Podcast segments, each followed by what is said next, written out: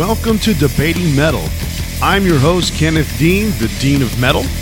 Along with my co host, Chris Kay, we discuss and dissect the songs, albums, and bands of the music we are most passionate about heavy metal. So sit back, relax, turn it up to 11, and let the debate begin.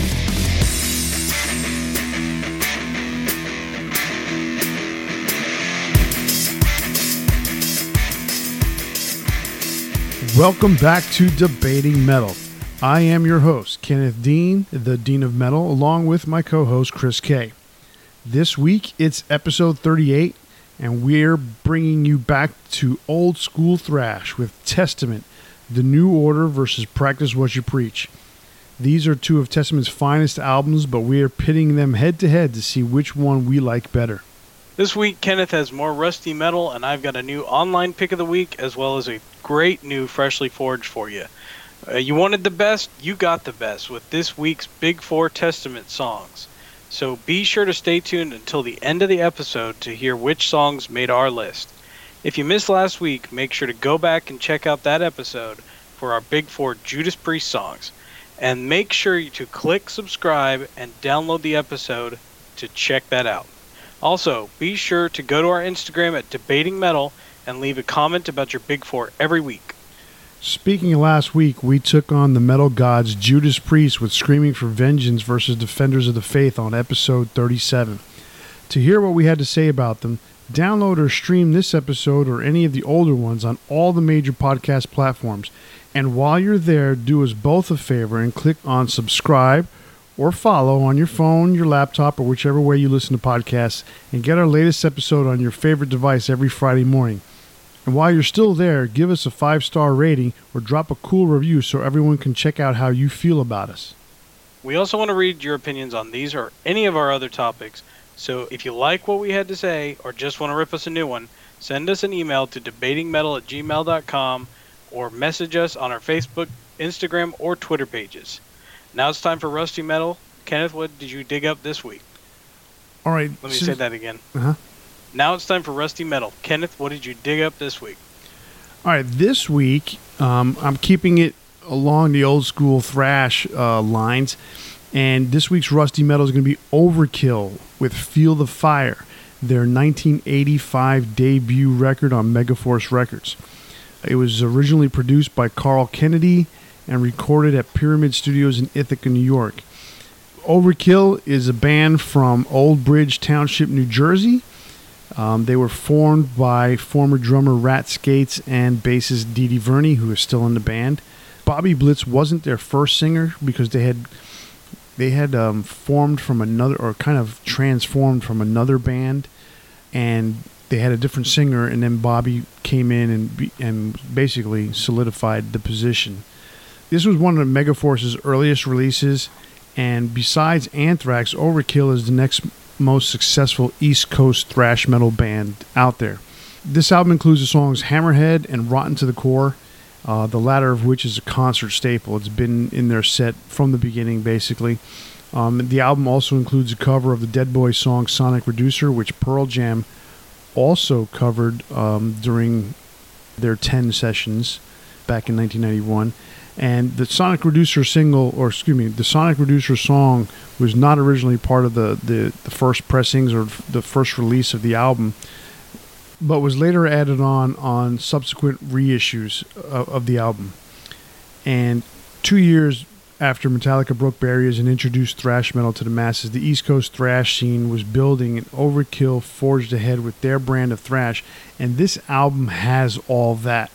This album it, it, it has some speed, it has some crunch, it has some chug, it has a lot of the elements that that East Coast thrash is known for, and it was just the beginning. And you know, Anthrax released Fistful of Metal in '85. Oh no, excuse me, in '84. So they're, they're they're coming right behind Anthrax at that point. The album is really solid. I mean, the biggest thing about Overkill is getting used to Bobby's voice if you can get used to that voice, then you really will enjoy Overkill, especially this album. So go out and get yourself a copy. Okay, so for this week, for my online pick of the week, I'm bringing one of my favorite bands to the forefront. I guess technically not one of my favorite bands because this is the kind of the aftermath of their dissolution, and that would be uh, Bodom After Midnight, which is the new band that uh, Alexi Laiho formed out of the ashes of Children of Bodom. They played their first concert. I guess it was on the 24th of October. And the next day online, you could find all the videos in high quality. Uh, uh, I, I saw them on Blabbermouth. And then I found other videos on YouTube uh, that were super high quality. I watched the whole concert and I was re- very pleasantly surprised. They played a lot of old stuff, uh, mostly from the first six albums. Actually, even mostly from before that, from the first five albums. And then there was a few extra tracks. They did uh, Platitudes and Barren Words from the new album, and a couple from. I, I, think they did the Knuckle Duster version from the new album as well, but that was an older track that was released as a uh, a single, uh, like a on a single for Trashed, Lost and Strung Out years ago.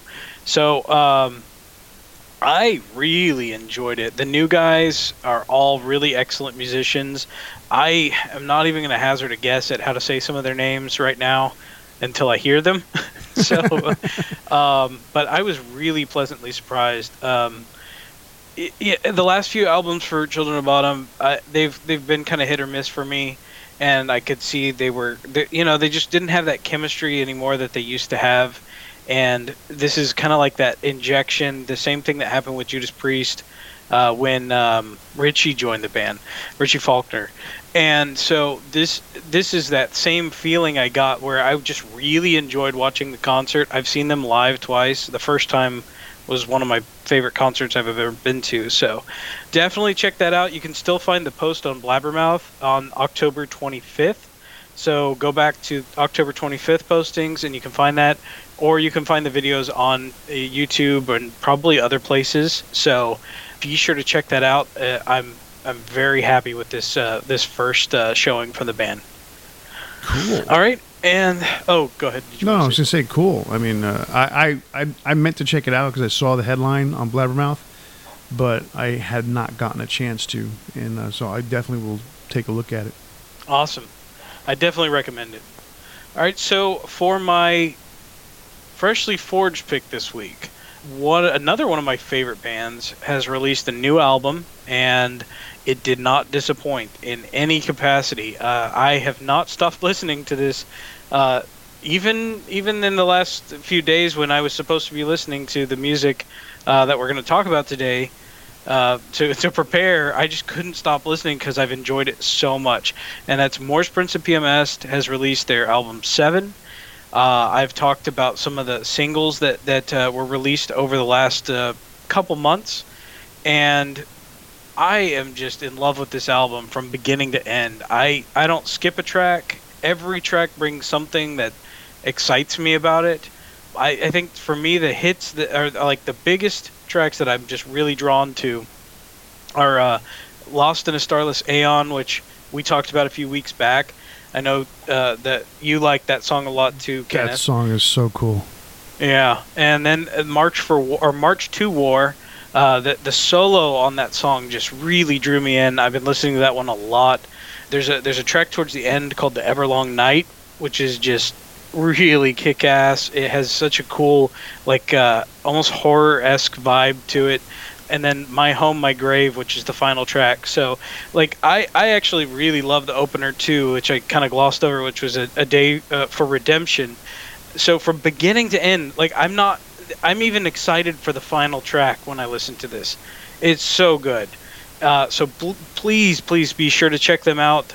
Andy Gillion, we've talked about several times before. He's an amazing guitarist, amazing musician, amazing songwriter and he's put together this this uh, you know this album uh, that just it kicks ass from beginning to end. So please be sure to check that out.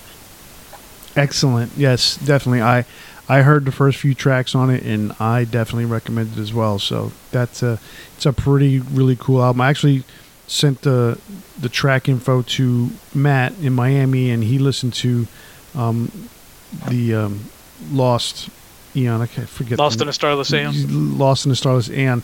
He uh, he liked that song too. He thought that was pretty cool. Said he can't he can't bag on it. so And he's somebody that doesn't really care for melodic death metal. So right, that's, exactly. That's a that's kind of a big statement. Yeah, it is. All right. Before we get into our main topic tonight, I wanted to just kind of mention a couple things real quick, or, or actually just one main thing. Just recently, uh, the third installment of Record Store Day uh, happened on a previous Saturday. I picked up a few cool vinyl things. I picked up um, Judas Priest, Sad Wings of Destiny, a double LP cut at 45 RPM. Uh, super cool packaging with a uh, with a, matte finish with a glossy embossing on it. I picked up UFO's Youngstown concert, which is where some of the Strangers in the Night songs were taken from, and I also picked up the Skid Row Slave to the Grind on vinyl.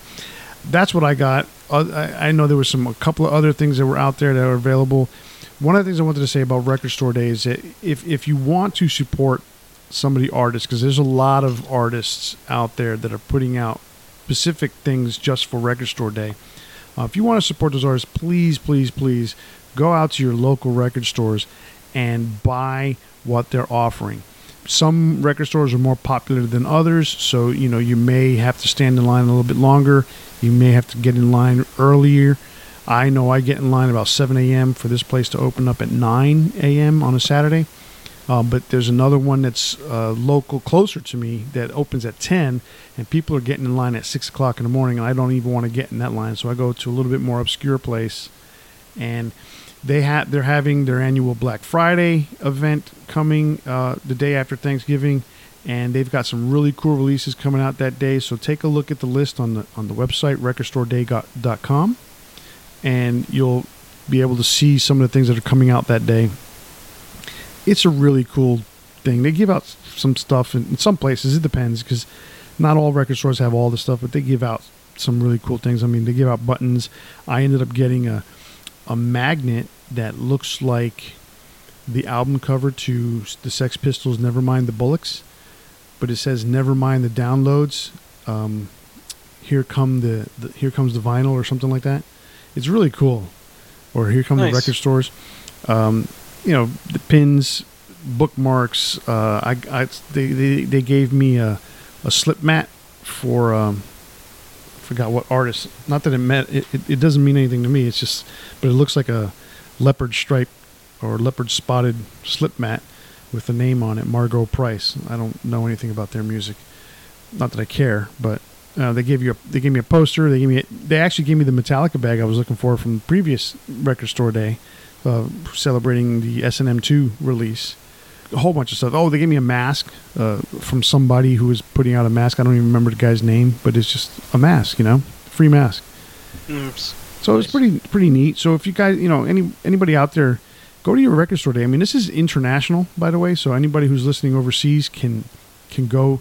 They usually have a smaller version of record store day internationally, but it's mostly in America.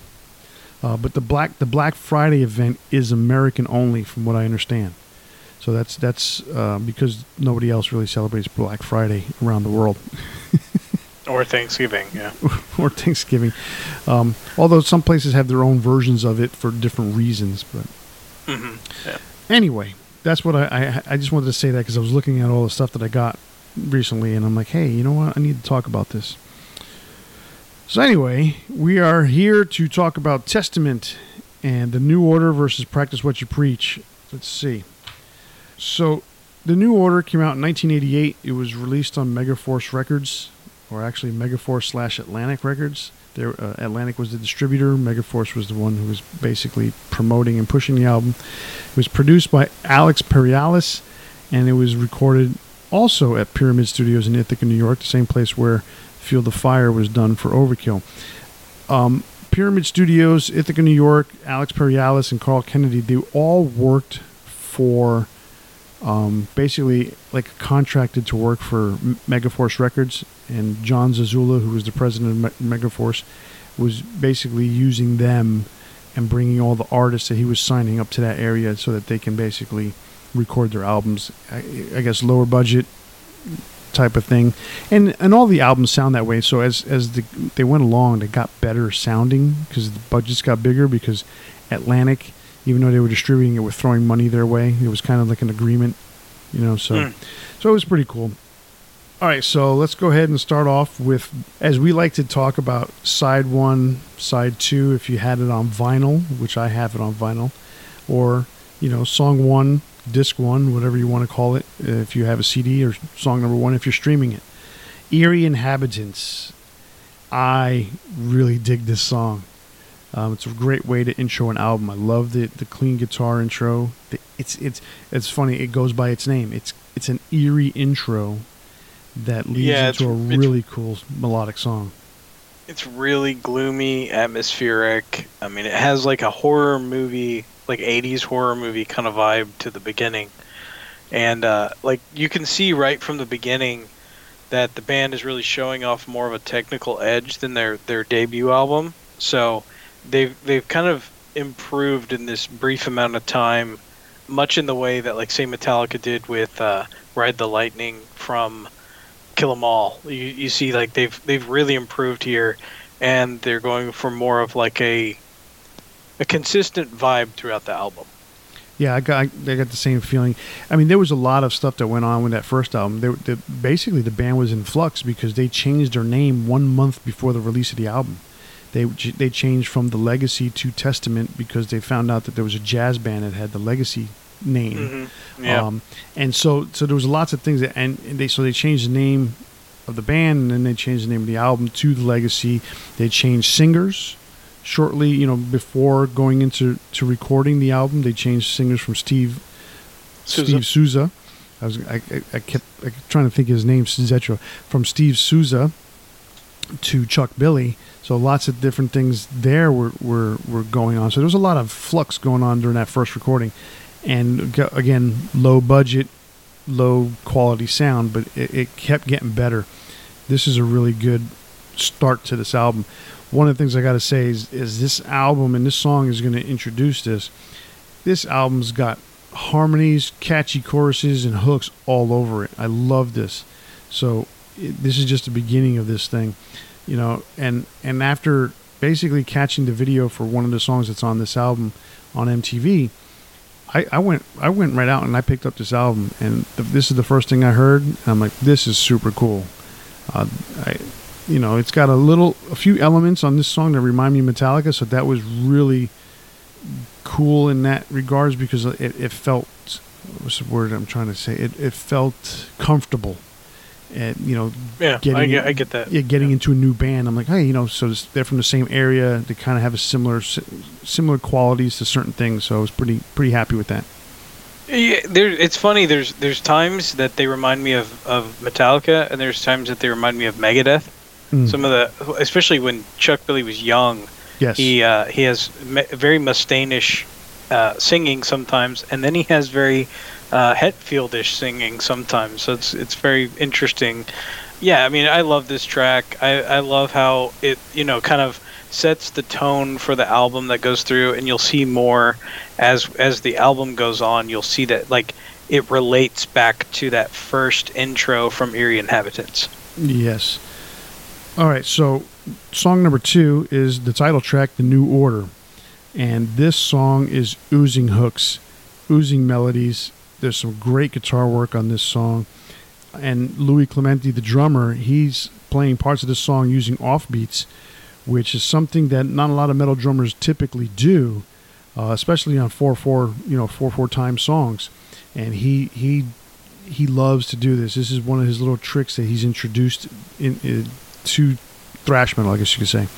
I mean, there's a lot of quality drummers in thrash metal, but there's a specific style to thrash drumming, and of that style, Lars took it in another direction, and not a lot of people like Lars's drum style, but it is what it is. And then Louis changed things by doing a lot of half beat stuff, uh, whereas other guys are, you know, just straight up thrash drumming. These guys were trying to do things differently. You know, for as much good stuff as going on here, this was never one of the songs that really stood out to me. You're 100% right about the drumming. It's awesome. I love the guitar intro. Like I, I that to me is the the biggest part of the song that I really like.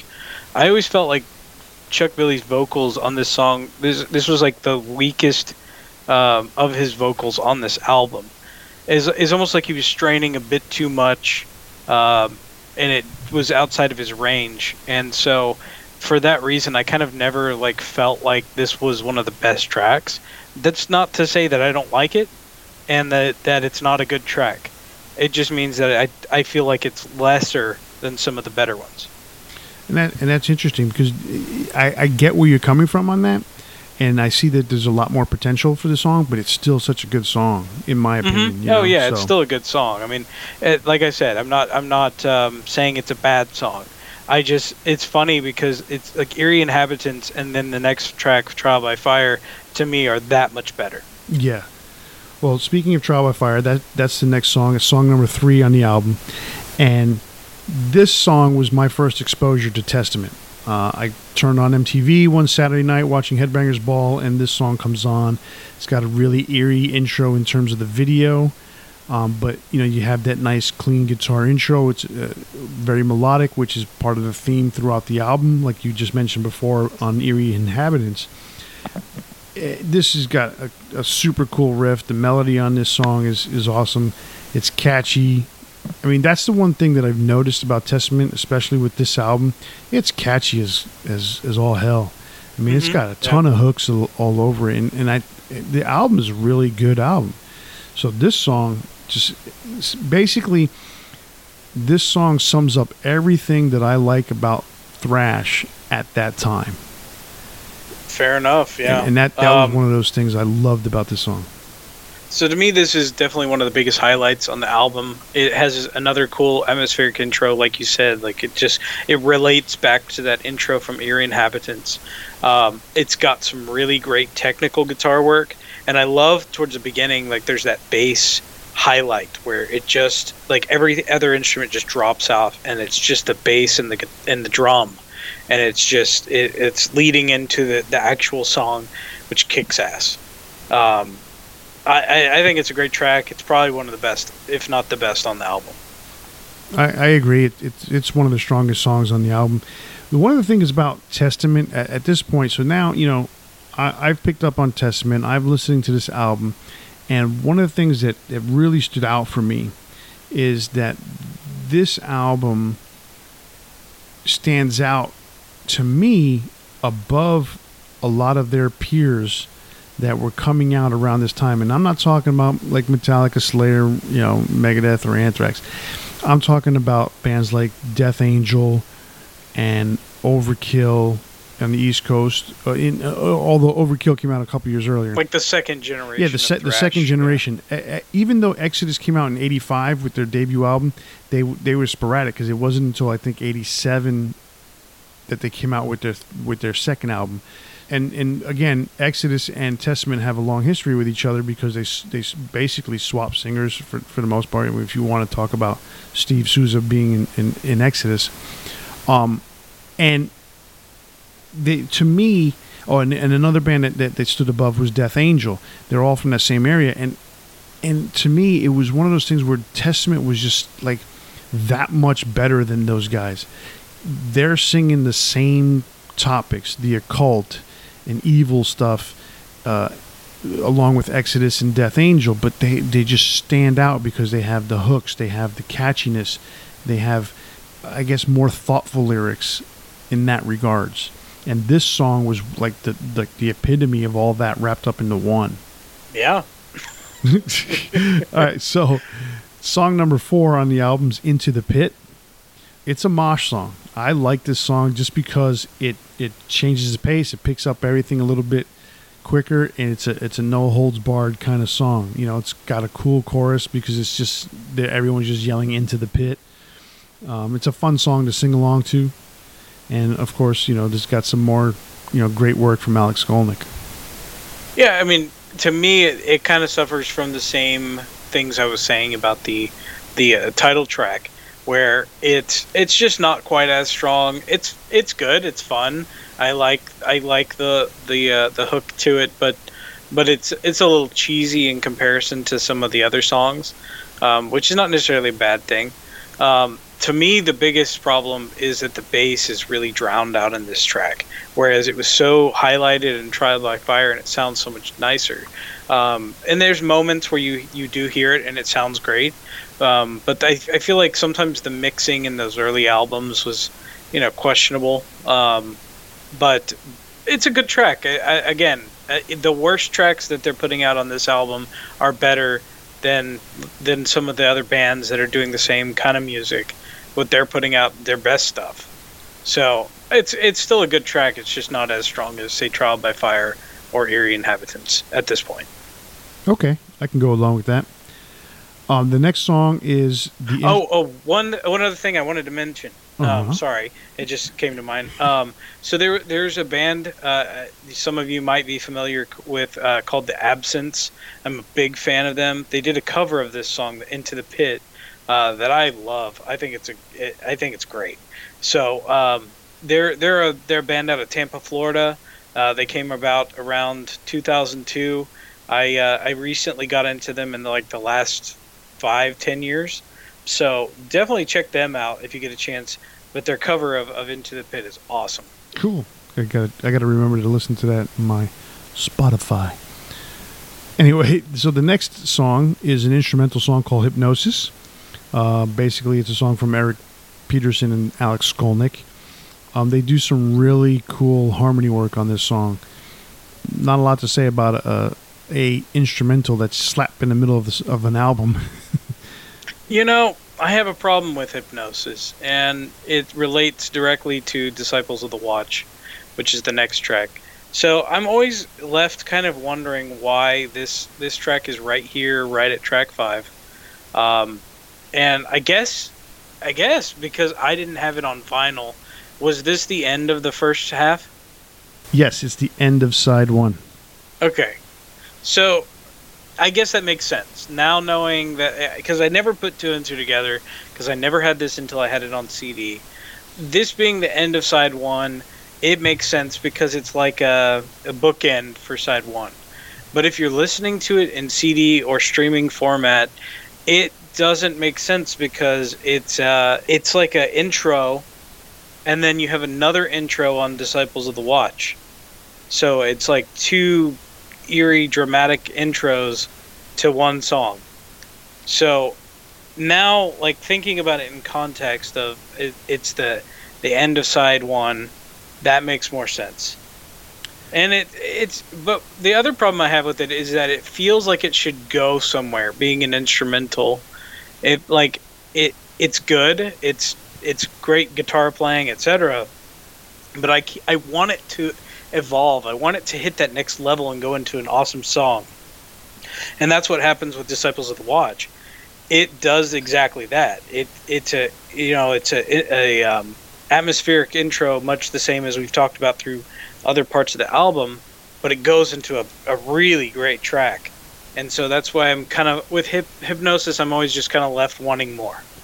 Yeah, it, it, it, it is kind of weird now that you mention it because I actually thought the same thing to myself this morning when I was listening to it.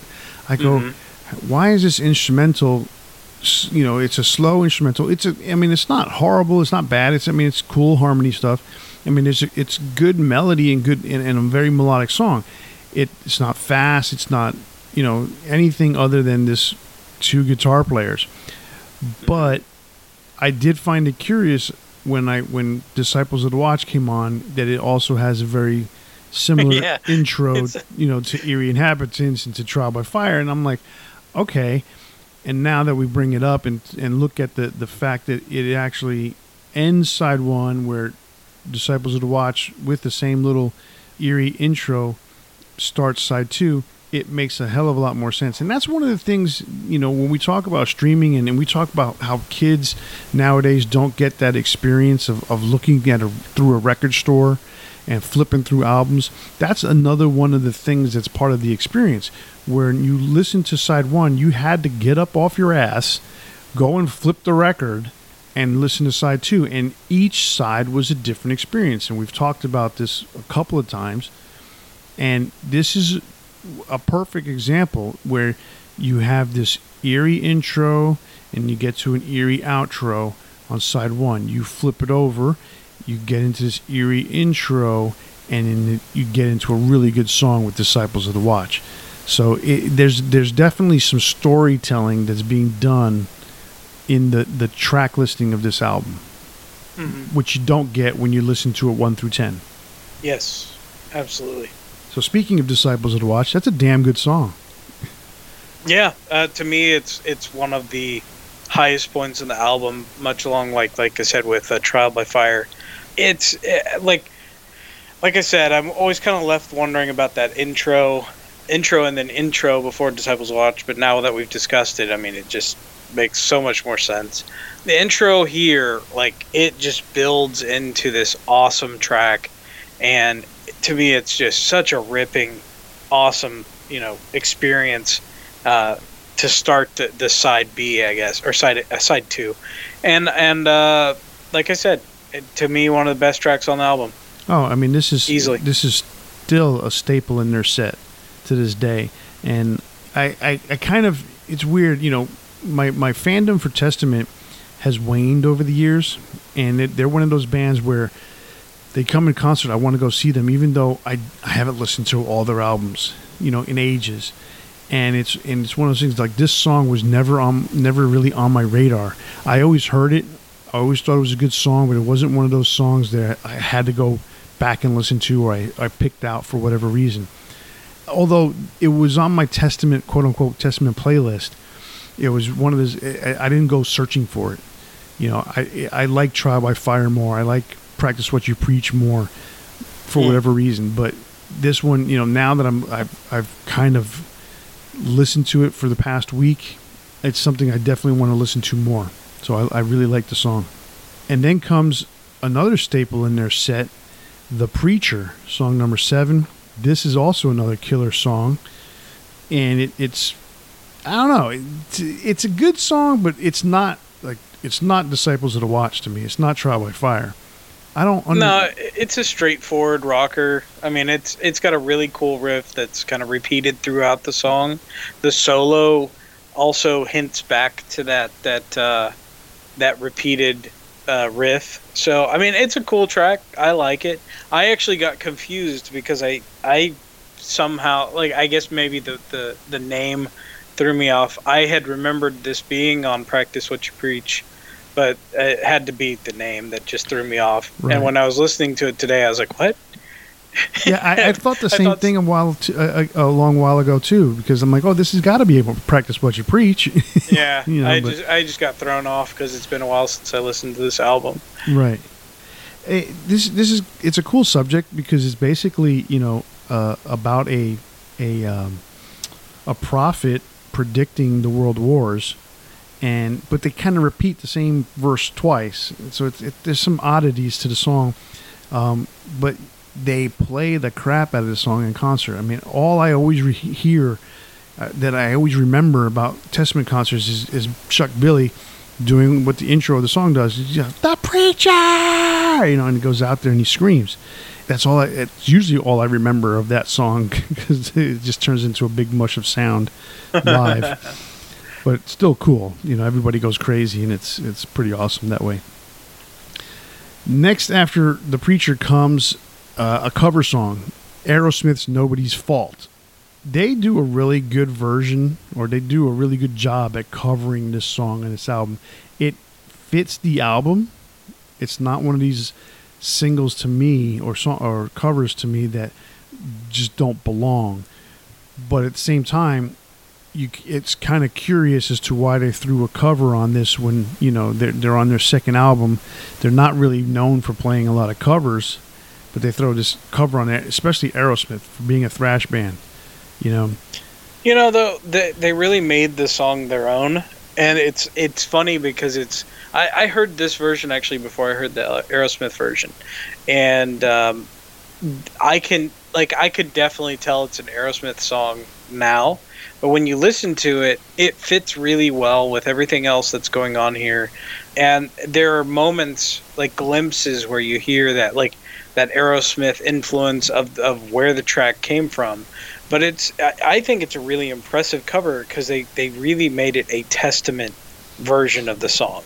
absolutely. And- And there's funny. There's something funny that came up while I was listening to it today. I was listening to moments of Chuck Billy's vocals, and I was like, man, he actually sounds a lot like, or Chris Jericho sounds a lot like a young Chuck Billy at times. I can see that. Yeah, I can definitely see that. Um, except, you know, Jericho's older. yeah, an older Jericho sounds like a younger Ch- Chuck Billy. That's exactly. funny. That's funny. Um, all right, so the next song after that is "A Day of Reckoning." Um, this song for me, it doesn't really do a lot for me. Uh, it almost feels like it's a throwaway. In my opinion, nobody's fault should have either been the last song or the song in this spot, the number nine before musical death. And the only reason being is one because it's a cover. Uh, unless the cover is part of the story, I don't really think that you should be throwing the cover in the middle of, of an album. You know, it only works a couple of times for certain bands. Like Live and Let Die for Guns N' Roses just kind of fits in the middle of the album. It's not a problem. Same thing with uh, Knocking on Heaven's Door and Use Your Illusion 2. It fits in the middle of the album. It's not necessarily one of these that has to go at the end. But in this particular case, because of the thematic uh, or the themes in the songs, Nobody's Fault doesn't belong lyrically. So it should be at the end. That's why. So so Day of Reckoning kind of feels like it's an almost an afterthought. Oh, we need another song, and they put that in there. You know, You know, it's funny. I, I actually don't agree um, really. with that. Uh, yeah, I mean, I, I actually really like A Day of Reckoning. Um, I think from from what I've talked about with other people, like this song is, I guess, a little bit divided. Um, to me, it's like one of the songs that really has like some Metallica and and Megadeth elements to it. Like the the vocals to me make me feel like like very Mustaine-ish vocals, and then he's he they've got a lot of Metallica esque sound in the in the actual track, and I, I like this one. I, I think it's a it's a good way to to end the album. I wouldn't necessarily say it's like the hi- uh, like a highlight, but I think like if you're if you're ranking the songs like Eerie Inhabitants, uh, Trial by Fire, uh, Disciples of the Watch would be like the A songs, then this would be a B song. Um, I I like it the way it's it's aligned because because of the thematic elements of the of the, the album, and and the and the the reason being is so they begin it with Eerie Inhabitants, which has that atmospheric intro that we keep talking about, and then musical death is is the same thing. It's an it's an instrumental outro that has that same vibe. So so I think putting Nobody's Fault like right next to that would feel odd because of the placement of of you know it would be like oh here's a cover and then we're just suddenly going into you know the thematic elements again. And it would just feel like an odd placement. If anything i think nobody's fault would have to be the song that was was taken off the album over a day of reckoning but that being said i like the track listing. I think it fits really well. Uh, and I, I i respect your opinion. I just don't necessarily agree with it on this occasion. I, I agree with you on the fact if you're going to take a song off, you take off Nobody's Fault, and you and then you leave the the rest of it like that. So maybe, you know, instead of going like like you know how sometimes when you listen to an album, you get through the whole thing, and they throw in a, a cover song at the end just because they needed to throw a cover song or they needed to add an extra song. mm-hmm. and it so it doesn't fit, but it's the last song, so you know no one really cares at that point. That could have been the thing where you know you go from eerie eerie inhabitants all the way through musical death, and then you throw on nobody's fault as the throw you know, the the add-on song. yeah I can see that, but regardless, the album is what it is at this point. I, I'm I try. I don't want to knock a Day of Reckoning too much. It to me, it felt like a throwaway. Okay, Mhm. but there are some. I mean, there are some good things about it because I there I wrote down there are some good melodies.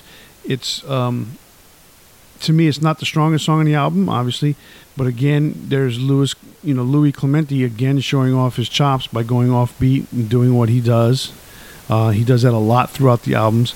So, you know, it, it, there's there's a lot of elements there. Like you said, I, I didn't really catch the, the Metallica and the, and the Megadeth stuff, but I may not have listened to it as thoroughly as possible. maybe I'll deep dive into it tomorrow or something like that. And that's one thing about music is that like when you listen to, you may listen to something today and it just doesn't strike you today, but six months from now you listen to it again and something catches you. Right. Like it, it's it's happened to me so many times over the years where I've listened to something, you know, and I just had to be in the right mood, and when I did, when I am, it just really appeals to me. So you know, it could be today that you don't really appreciate it as much, and then you know, six months from now you do. So we'll see. Right. So the the album ends with a musical death, a dirge. Now, this continues. This song continues the theme that's run throughout the album, with the uh, the instrumental work, the harmony guitars from Skolnick and from Peterson. Uh, and then this time they actually throw in some acoustic guitar work and uh, you know, Skolnick. And I would I'm going to assume in this particular case that it's Alex Skolnick that's doing this, but you know he's thrown in some a little bit of Spanish stylings in in the the acoustic work. So and I reason I say that is because Alex is the more diverse guitar player compared to Eric Peterson. Eric Peterson is just straight metal.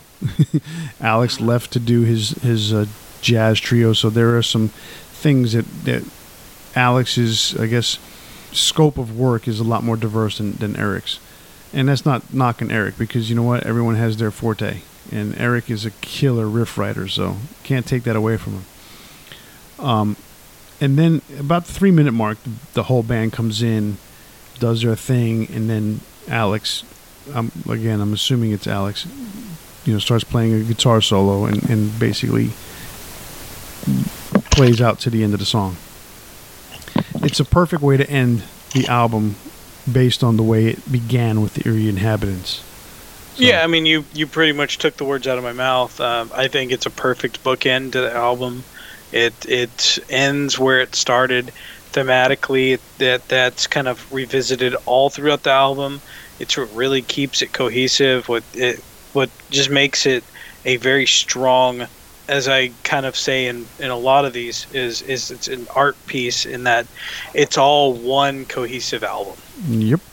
All right, so that brings us to "Practice What You Preach," which came out a little over a year later uh, on Megaforce Atlantic. Uh, same producer, Alex Perialas. This time they did it in Fantasy Studios in Berkeley, California. So they they, I would say they upgraded studios um, by going across the country a little bit closer to home. So they, they felt more comfortable. Um, Practice What You Preach, the album to me is a complete improvement over the sound of New Order, which is interesting because the New Order was a complete improvement over the Legacy. So each album now has improved sound wise, which is great, you know. But at the same time, what's cool about it is that you still have that familiar Testament sound. There is a sound that Testament has that is their own, and that and that definitely is something you can grasp from the band. Um, and that, that so that so you feel that consistency. You know it's the same band when when you're just listening to the music and there's no words being played. So that's the cool thing. The other cool thing about this, and and I I got a little bit of criticism about this a little bit later, but the band moves away from their occult themes that they had been doing in the first couple albums and they get more into political society based themes and so you're going to notice that throughout this album but one of the criticisms i have about that we'll talk about a little bit later as we get towards the end of the album so the album yeah, yeah. i mean I, I agree with you on that one i to me i, I it kind of pulled me out of it because I, I I actually really liked what they were doing with their first uh, first and second album, and then to go into political, like it doesn't bother me because like Death, one of my favorite bands, did that as well. I think it's kind of one of those rites of passage for a lot of bands. They you know go from demonic elements to something more real world, but that's not like I said. It's not it's not a, a bad thing. It just it's a little different. Yeah, I mean every if you think about the thrash band scene uh, you know, Metallica, Jump in the Fire, was a, a, de- a demon. Cthulhu is a demon. Um, and even though they still talk about Cthulhu to this day because he's on the new album as well, um, you know, they, they did mature, obviously. uh, Testament went from the you know occultish, evil kind of lyrics to more society-based, you know, uh, like you said, political. Um, Exodus, So, yeah, socio-political concepts. yeah, you know, Exodus has done it. Megadeth, kind of, you know, killing is my business at the beginning, and then you know they definitely got political, you know, along the way. Oh, yeah. so, you know, I mean, they, they just slapped you straight off the, the first, the second album, what Peace Sells. So, you know, yes, you're right. A lot of bands do that. They they they mature, and there's other things to write about other than you know casting a spell on somebody or whatever it is that you want to do, and witches and, and, and shit like that. So the first song on this album is the title track, "Practice What You Preach." Um, hands down, one of my favorite Testament songs. It is their signature song. I love the song. I love the production. I love just the the, the songwriting part about it. Is that there's they took a lot and they put a lot into this song, and that and I like that a lot about this song. There's just so many different elements to like. Yeah, the first thing I notice is like they've they've really amped up the technicality, which is great. I I love it. Um, the the bass is pushed more to the more forward to the front, uh, and it's more noticeable in most of the tracks. And that's something I really like about this this album and what you you're, you're saying with the uh, with the the actual uh, about the production. I mean, I just I think it's it sounds better in a lot of ways that uh, that really set this album apart. It's already also a little bit less gloomy because you've had a change in subject matter. Um, the solo is fantastic and goes on for days, but in the best way. Absolutely. The, the, the, like I said, this song is one of my favorite Testament songs, and there's there's not a lot about this that you don't like, and and the production stands out right away, like like you said, and like I mentioned. So that that's the cool thing about it, and so you you hear where the band is going at this point. Yeah. So going into the second song, "Perilous Nation," I really like this song. I love the bass intro by Greg Christian on this one. Um, because of the better production on the album, this part shines through. The vocal melody on this is, is outstanding. So there's a lot to like about this song, and and that that intro by Greg Christian is super cool because you can hear the picking on the bass, and it's so crystal clear. Yeah, that was actually what I was going to say. Was uh, again, we get more love for the bass guitar. um, I love that, that there's like this dissonant guitar work going on that that's just really interesting. It's it's really a lot more creative track than than really anything I've heard from Testament at this point. There's just there's just something more experimental going on here, and you can hear like that's why I said like the technicality is amped up. The the the band is is exploring the instruments a lot more, uh, but still staying in the same vein. They're not they're not. It's not like you know going outside of the realm and making it a questionable listen. It's uh it's really still staying in their lane, but really exploring the whole lane. Yeah, exactly. They're they're definitely wanting to. They're they're still doing thrash, but they're trying to expand their their musical capabilities, and it's definitely starting to show. Exactly. Song number three, "Envy Life." Now, this song kind of brings the pace down a little bit, but at the same time, it's not like it's not a ballad, it's not a slow song, but it it, it kind of brings it to like just like a steady kind of rhythm. I like the song itself. Um, the intro to the song leading into the vocals is one of the earliest indications um, that Chuck Billy is going to going towards growling. If you if you may have caught that at all, and he does it a couple times throughout the song, and it it works, but you see that the band's not just going to be this screaming vocal kind of band. There's going to be something else, and you can hear it as as it starts in this song. Like I said, it's a little bit slower song, but more straightforward. I love the chorus. It's kind of weird. Envy life is just two words, but the way he he says them is just, there's just there's just hook to it. It's kind of weird because there's not a lot to it to make it a hook, but it, you know, just saying envy life and in, in the way he says it is, is pretty pretty cool. Yeah, I mean, like you said, it slows down the pace. To me, it's it's nothing too remarkable. Um, the first two tracks kicked so much ass, and then it goes into this one where I'm I'm not necessarily bored with it, but it's just really repetitive, Mhm. um, and it doesn't do a whole lot for me. So I mean, I to me it's it's one of the weaker songs on the album. Fair enough. Song number four, Time is Coming. Uh, Louis Clemente starts the song off again, doing his offbeat special that he does. Um, it's more up tempo, so the, the song is it brings the pace back up to being more thrashy. Um, but Time is Coming, the, the song itself is not really thrashy, but it brings the pace up. You know, No, they, I mean they really tried something different with the vocals here. Yes. um, which is which is not bad. I mean it's I actually like it, even though it's it's very different. It, it falls in line with what we were saying before, more a little bit more experimental. Um, it there's really stellar guitar work going on, but again, it's a bit repetitive. Uh, the solo's decent, not one of my favorites, uh, but it fits the song really well. So it just it, it it works, but it's not like it's not outstanding, but it works really well. Yeah, one of the notes that I put down was I, I can't tell if this is an attempt to be prog or just different for the sake of being different. The song is good and it's catchy, but there's something about it that, you know, you can you can go past it if you need to. Yeah, I I I don't know if different for being different was the way I felt necessarily. I I felt it was different to try to experiment, but it was a direction they never really go in again, you know? Right. So so I get I get what you're saying there. I don't think that's the way it struck me necessarily, but I I get that. It, again, you did say there are there's some cool elements to it, you know, the, the, a lot of vocal effects and stuff like that. So, hmm it, it's definitely d- they're trying something out, which is fine. You got the budget, you do it, you know.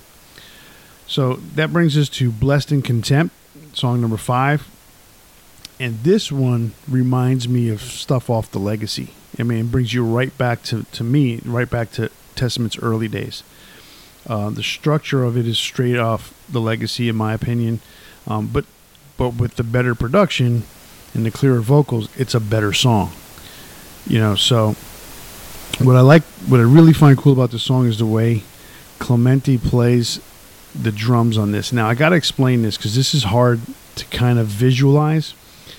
Uh, what he does in this song is he plays a 4-4 beat in reverse. Now the stand a, a typical 4-4 beat or in some cases where it's highlighted on the fourth it's uh, you- you're you're you're hitting the drums you know it's like bass drum snares so it's boom ba boom ba boom ba boom boom ba right Whereas in this one, he's actually going boom boom ba boom boom ba boom boom ba boom ba, and so it, it's it's in reverse.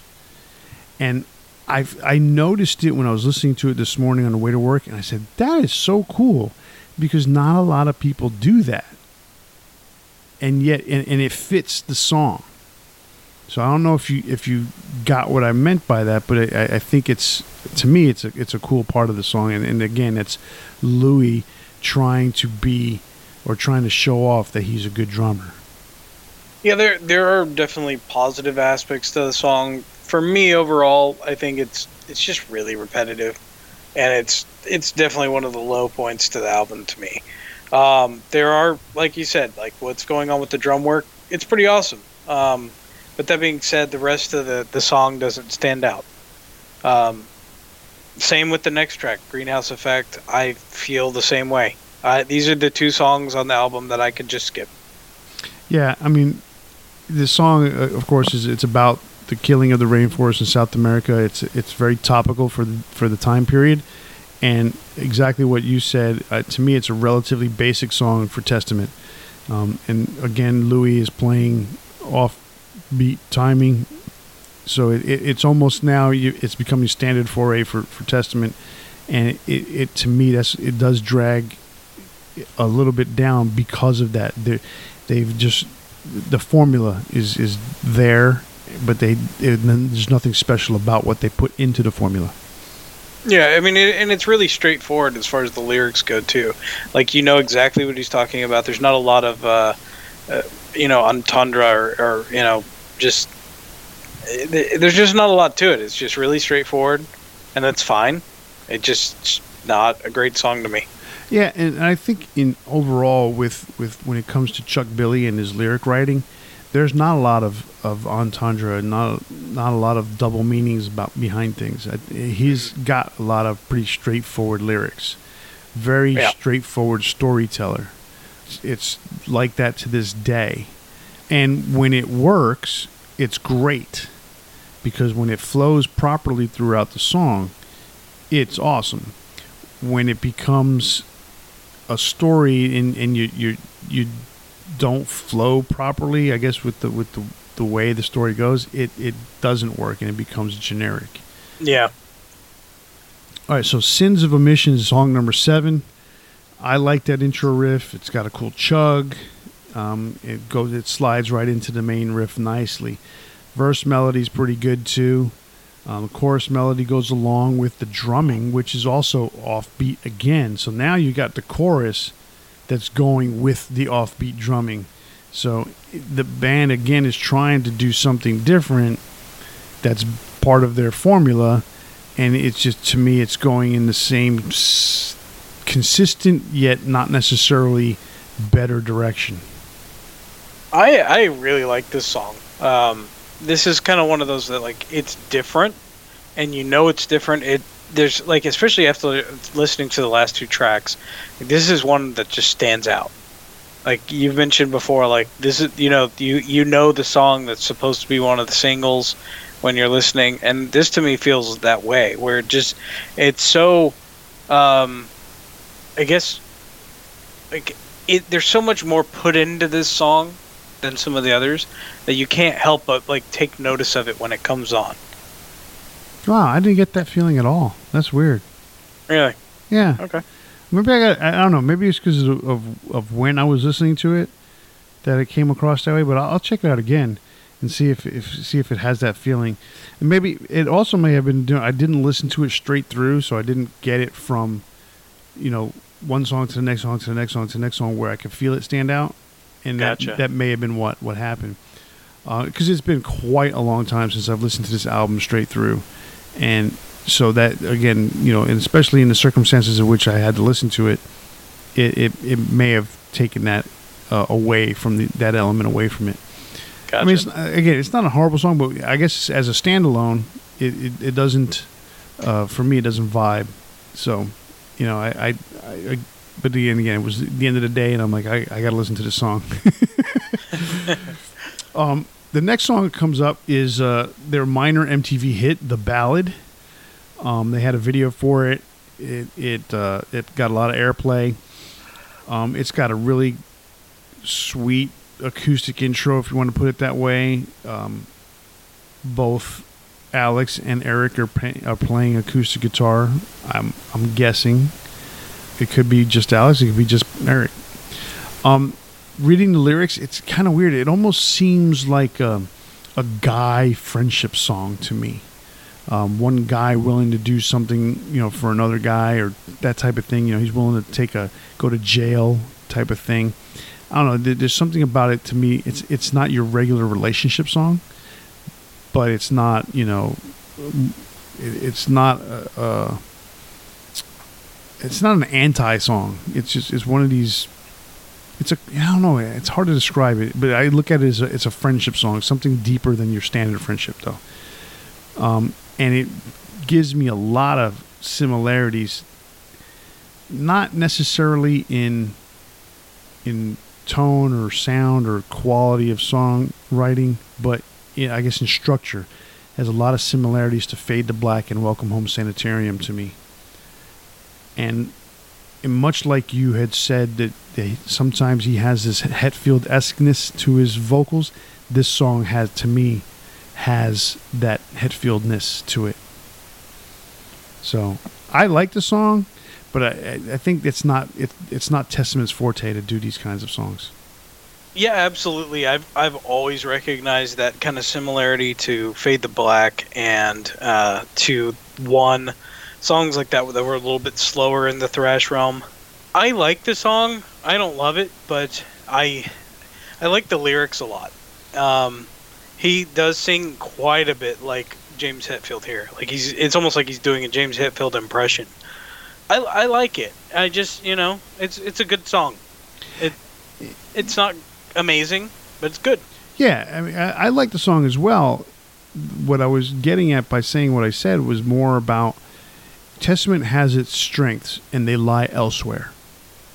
And Oh, I agree. but I, I just think this was a nice experimentation, which was kind of like it's kind of a theme of the album is just trying to go outside of the realm, really explore what they can do. They never really kind of hit back to this point, but uh, I didn't think that was a bad experimentation. You know? No, not at all. And again, you know, at this at this time of their career, you know, their their third album in, and Metallica just hit it big with one, and just like every other record company, they you know they're gonna say, hey, you're you're you're just like them. Why don't you write a song just like that? You know, and that's probably what happened in this situation, because they really don't do it again. You know, they've done you know obviously musical death. They they did they do acoustic things and they do slow songs, but they never did a full blown ballad and then of course they name it the ballad. you know, it's, it's one of these. I've always wondered if the name was like a like a tongue in cheek kind of uh, sarcastic name. right, I, I can see that. You know, and and when you think about it, all their peers, nobody but Metallica really did anything in this format. Megadeth never did anything like that. Slayer obviously never did anything like that. And Anthrax, Megadeth did, but later on with Risk. I mean, they Yeah. did "I'll Be There for You," which is a song I actually like. the cover of the Bon Jovi song. No, but but again, it came much later in their career. You know, at Mhm, this, you know, in 1988, 89, that that's not what Megadeth was doing. oh for sure, yeah. So Metallica was the only one who had done it at this point. I mean, Exodus didn't do it. Death Angel wasn't doing it. So it, it was just one of these things. Testament, because they were such, they, they were good at writing hooks. They they they put their foot in the water and they came out with this song. It again a, a small hit for them on MTV, so they got something out of it, which was good Yeah, you know. So then the next song after the ballad is Nightmare Coming Back to You. This is one of those where I'm picking up the pace again. I'm going, you know, go from the ballad, which slows it down, um, even though it picks up at the end. Now this song is picking up the pace again, and and it's to me it's one of those typical uh, songs that end an album, even though it's not the last song but so it's a little bit faster. You know, it's a little more aggressive. For me, I like it, although it still reminds. It's still a little nondescript for me, but I do like the song. yeah. It's it's a decent song. I mean, that that's about the most I have to say about it. It's forgettable to me, but I, I it's not one I skip, but it's fine. All right, so we end the album with "Confusion Fusion." Uh, it is essentially Testament's version of jazz, and they have the guys to do it because Greg Christian, Alex Skolnick, and Louis Clemente are pretty damn good musicians, and they're all diverse enough to be able to pull this off. Now, obviously, Eric Peterson is in there chugging along on his guitar, um, but it, it at the same time is even though they can pull it off, that doesn't mean you necessarily have to do it. To me, this should have been left as a jam on the floor rather than throwing it on the album. It's weird. Um, I like it. I I I really enjoy the song. It doesn't necessarily fit. Um, it does seem like something that maybe should have been like a single B side. The B side to a single, exactly. Yeah. but to me like when i listen to this especially like today you know when I, we were talking about uh, hypnosis where it never really goes anywhere like this song goes somewhere. Oh and yeah. it's it's super fun. And I, I it's it's like the since i started listening to testament this is the song that i've been waiting like the instrumental i've been waiting for from them. So i like it a lot. I can't say anything really negative about it other than it does feel a little odd in its placement but um kick-ass song Yeah, it's definitely Testament having fun. That is for sure. It's an interesting way to end the album. you know. But yeah, it's definitely a fun song. I don't dislike. I like the song. It's pretty cool. It's a jam, but I think that's that. It's definitely more suited to be a B side single. Hey, you know, we we had this song that we recorded. We're gonna put on our B side of our single, the ballad, yeah. or whatever, or practice. But I, I don't know. It, def, it definitely doesn't fit the album, other than the fact that Louis' drumming is the same. You know, it fits the album that way. But and, and of course, you know, you get to hear a lot of cool bass playing. So there's there's elements to it that are cool, and elements kind of like, huh, what? But anyway, in the end, with these two albums, uh, for for me, this album, the bigger budget and the better production, definitely helped make this a strong album.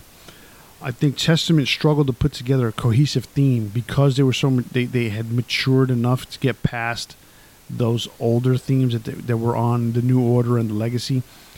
I think they struggled to try and come up with new ideas, uh, lyric wise, that were their attempt to be mature, and and so there was a they they kind of were all over the place socio-politically. Um, not necessarily a bad thing, but ne- definitely not cohesive. Yeah, it's it doesn't have that same um, theme. You know that the thematic consistency right. of the new order. Exactly. Um, yeah, you know, and to say like that they they've reached that maturity, it's it's almost like they've they've haven't quite reached the maturity that they would reach later on. Like they they've they've stepped out of you know singing about goblins and ghouls, but they haven't quite figured out where they're going exactly. They're Correct. like, we want to sing about more mature stuff, but we don't know how to bring it all together. Exactly, it, and that, that's what I kind of was trying to get at with that. It's definitely yeah. They're trying to be mature, but they don't know where they're going with it. Uh, to evaluate the two albums, um, my my tendency is that the New Order is the better album. Uh, I like that album. It's consistent. It's it's a solid album. It's got hooks galore, melodies galore. I love all that about it. The only thing I, I, I can take away from that album, or, or the only thing I could I, I pretty much criticize about the album is, is, first of all, two instrumentals, and then all those instrumental interludes leaves a lot of a, a lot more to be desired. It could have been so much more added to that album that would have been musically better rather than having two full blown instrumentals and a ton of musical interludes that were quiet passages. I, I, yeah, that's the only thing I can I can uh, strike against the New Order. The rest of it, Disciples of the Watch, The Preacher, Trial by Fire, Eerie Inhabitants, those are and and I like the New Order, so all those songs are really good. So, I my my vote is for the New Order over Practice. Well, um, as far as the two albums go, like I, I kind of said how I feel about Practice What You Preach. There is there is a maturity, a level of maturity that's developing, but hasn't quite gotten there yet, and the the inconsistency that is well, at least in comparison to the New Order, uh, kind of drags it down eh, by some points. There are songs on Practice What You Preach that are better than the songs that are on a New Order or the New Order. Um, but there are also songs that are much worse. So, the, for the consistency factor, and I like instrumentals, I'm fine with them. The only real hiccup to me is hypnosis, uh, but that's that's kind of a misunderstanding, I guess, because of the format that that this album came in. If if I was listening to it on vinyl and I was listening to side A or, or side one and side two, then I would probably you know, say, "Oh, cool," you know, I like the way that ends. But being in the modern age and not having listened to it that way, it always kind of threw me off. But for the most part, I for the consistency factor, I gotta go with New Order. I I love a lot of the tracks on here. One of my favorite Testament songs is on this album, so I gotta pick. I gotta be, pick with you again this week. That's uh, three. That's three in a row, isn't it? Three in a row. Wow. Cool. It's a little surprising to me. All right. Well, um, that brings us to our big four. for tonight, and it's the Big Four Testament songs. I believe it's your turn to go first. I do not believe so. Okay, then Um, I'll go first. because. I, I went or you went first on on In Flames. I went first on Judas Priest, so this would be you again. Okay, not a problem. I got you. Okay, cool. So my Big Four Testament songs um, reign, uh, span the gamut of their career. Real, really, when you think about it. Now, so my number four song, it's weird. They, it's on their first album, and it's also on First Strike, Still Deadly. And I like the version on First Strike, Still Deadly, production wise, better. But Steve Souza's vocals on the First Strike Still Deadly version leave something to be desired. The song is Alone in the Dark. I love that song. I love the the vocal melody, the rhythm that that is sung, and I think Chuck Billy does a hell of a lot better job singing it than Steve Souza does. Even the re-recorded version, Steve Souza's ver- version, it's cl- crystal clear. I like how he, I like it, but I think Chuck's version on on the Legacy is much better. I think if you're a big Testament fan, it's cool having that version of uh, the song sung by Steve Souza because of you know his him being in the band, you know, in their early formation. But that being said, I've never been a huge fan of his voice, and that's more of a thing for the die-hard Testament fan. But yeah, I agree with you. I, I got to go with the original version for sure. okay. Yeah.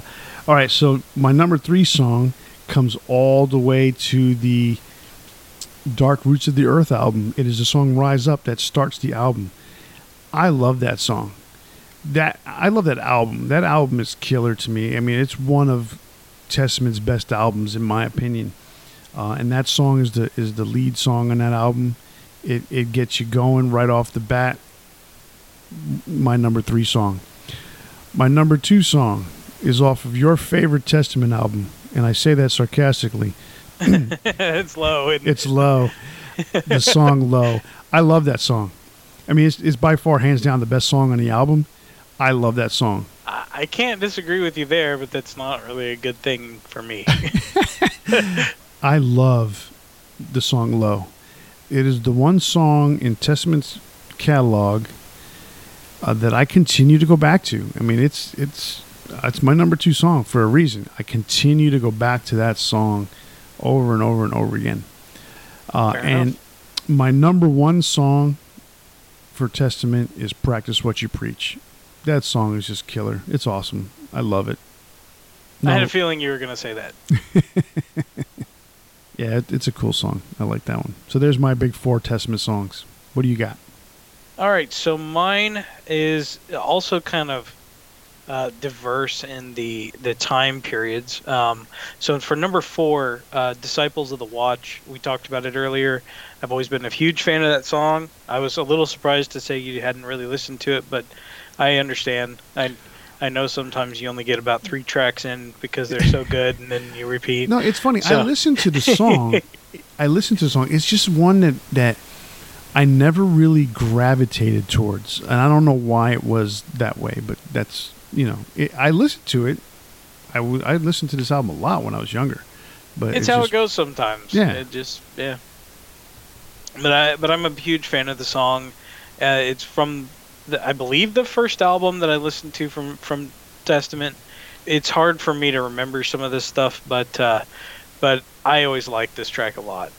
Uh, for number three, it's from an album that's a little bit divisive, and it's kind of the the point at which the band made a huge change afterwards, and that would be from the Ritual, uh, "Electric Crown." I've always been a huge fan of this song. There's just something about the hook that that really catches me, and uh, I I actually like the Ritual. I know it's like the point where the band started to fall apart, but that's also like I I you know I say the same thing about Clayman. I'm a huge fan of of Clayman from In Flames. Um, but it's to me like the last great album before they, they really changed and luckily Testament came back around and really grabbed my attention with the next two songs I'm going to talk about. But big fan of Electric Crown. All right, uh, number two is a recent release, and I had a it was a huge toss up for me if this was going to be number one or number two, uh, but it's Night of the Witch off of Titans of Creation, the new album. When that came out, it just kicked my ass so hard that I just I couldn't stop listening to it. I love the direction that Chuck Billy's vocals have gone. He's so heavy, and the song itself just heavy, heavy, heavy, heavy. I mean, it kicks ass. I know you have an opinion on on the way On the chorus? You, yeah, you think their chorus should repeat. I don't necessarily agree. I love the song. It's my number two. Uh, for number one, uh, song off of the last album from 2016, and that's "The Pale King" off of Brotherhood of the Snake. This song kicks ass. It just it's been it's been one of my favorites of theirs for the last few years. I almost knocked it down to my number two because I love the Night of the Witch so much, but just lyrically, it's very cool. Um, if you like Game of Thrones and you like those kind of things, like it, it just has like such a really cool um, uh, fantasy vibe to it, and and the the riff kicks ass, the vocals kick ass. I mean, it's just an awesome song. If you haven't given Testament a chance since they kind of came back from from you know their their uh, departure musically, in the last three albums, uh, you mentioned uh, um, the Dark Roots of the Earth, Brotherhood of Snake, Titans of Creation. These albums are great. Yes, they are. So It all started sure with it, it all started with Formation of Damnation, although that wasn't as strong as the, the next three, but it, with the song More Than Meets the Eye. yeah, that- More Than Meets the Eye is a cool song too. Yeah, from there I- I- on. yeah, I get, I get what you're saying, and it, it's fair enough because it's been every four years since that point. right. um, and that was kind of the, the the tipping point of going back in that direction. And then you know, visually, thematically, all the albums have had a consistent look to them and a consistent vibe to them for, from that point. So that's fair enough. But yeah, those those albums ever since then, uh, after that, they kind of took a break from the Gathering. They they you know they did Fir- First Strike, Still, De- Still Deadly in 2001, which is was decent as a re-recording, but there was a huge gap. I mean, almost 10 years before they released new music from The Gathering to Formation of Damnation, and since they've really come back and reformed with Alex Skolnick, they I mean they've they've kicked ass. They've done really great stuff. So yeah, check another, those albums out. yeah. Another thing with those last three albums is it's been the same lineup, and that's been the really cool thing with Chuck, Eric, Alex, and they've also had my my uh, my friend uh, Di Gregorio, right, Steve. or Steve DiGiorgio. Hey, oh, you know, I, I was going to say DiGiorgio, You're and then I'm thinking, no, right that's the wrong one. now he was only on the last two albums though, because Greg Christian He was on. Was, uh, he was on Dark Roots. Was on. Yes, he was on Dark Roots. Oh well, they, but they didn't like him at, at that point anyway. but uh, bass playing wise, it, it got better, but it was still the the big the big factor was getting Gene Hoglan to play drums on the last three albums. I think those four guys have solidified the consistency of their sound. All right, well, that's a wrap for tonight. Chris, what do we got next week? All right, so next week we're going to do something a little different than what we've been doing. We're introducing a new concept where we're going to pick a band and we're going to create our greatest hits between the two of us. So I'm going to pick 15 songs, Kenneth's going to pick 15 songs, and we're going to decide what the greatest hits from this band is and kind of what the order should be in. So we're going to we're going to come up with our own order ahead of time and there might be some overlap, but I guarantee you we have some pretty big differences of opinion sometimes when it comes to what we prefer in music. So we're going to have to come to a consensus on what our greatest hits is for Megadeth. Megadeth. All right, so make sure to tune in next week and check out our greatest hits for Megadeth and our big four, which is going to be Megadeth guitar players. So be sure to tune in next week and remember, always turn it up to 11. See ya.